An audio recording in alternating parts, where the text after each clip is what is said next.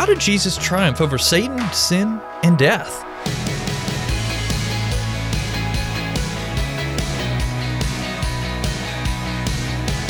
Hey there, I'm Andrew Stevens, and this is Unlocked, your daily key to unlocking God's Word in your life. What do a bunch of palm branches have to do with the story of Easter? Well, we're going to find out in our devotion today that was written by Shadrach Gani and is called Jesus' Triumphant Entry. Christians around the world celebrate the triumphant entry of our Lord Jesus Christ as we remember Jesus riding on a donkey into the city of Jerusalem. This is popularly known as Palm Sunday because the people went out to meet him with palm branches. And it's exactly one week before we celebrate Jesus' resurrection on Easter. Why do we celebrate Palm Sunday? Why is it important to our lives and what is its spiritual implications? When we set aside time on Palm Sunday for the remembrance of Jesus' triumphant entry into Jerusalem, we're also remembering the fulfillment of promises proclaimed by prophets of old, thousands of years back. One of these prophecies was from Ezekiel, who said that God left the temple but would return one day. When Jesus rode into Jerusalem, this was God's long awaited return. God has confirmed to us that none of his words will ever fall to the ground in Joshua 21 and 1 Samuel 3, for example. What God proclaimed for us will surely come to pass no matter how long it takes.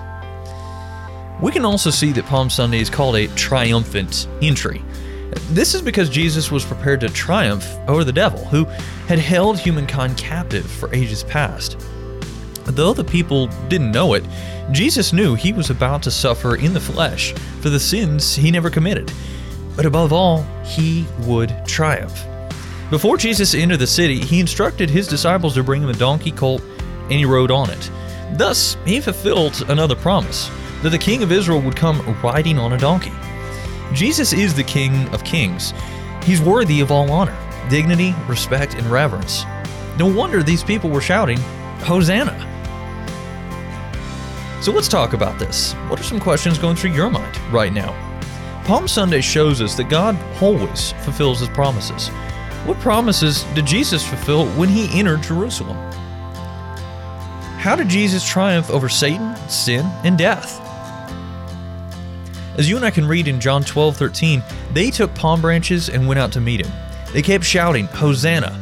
Blessed is he who comes in the name of the Lord, the King of Israel. Now, I'd encourage you to read in your Bible Matthew 21, 1 through 11, Mark 11, 1 through 11, and John 12, 12 through 16 to help keep God's Word alive in your life. Unlocked is a service of Keys for Kids Ministries. How would you like to write for Unlocked just like Shadrach did for our devotion today? If you're interested, check out our writer's guidelines at unlocked.org.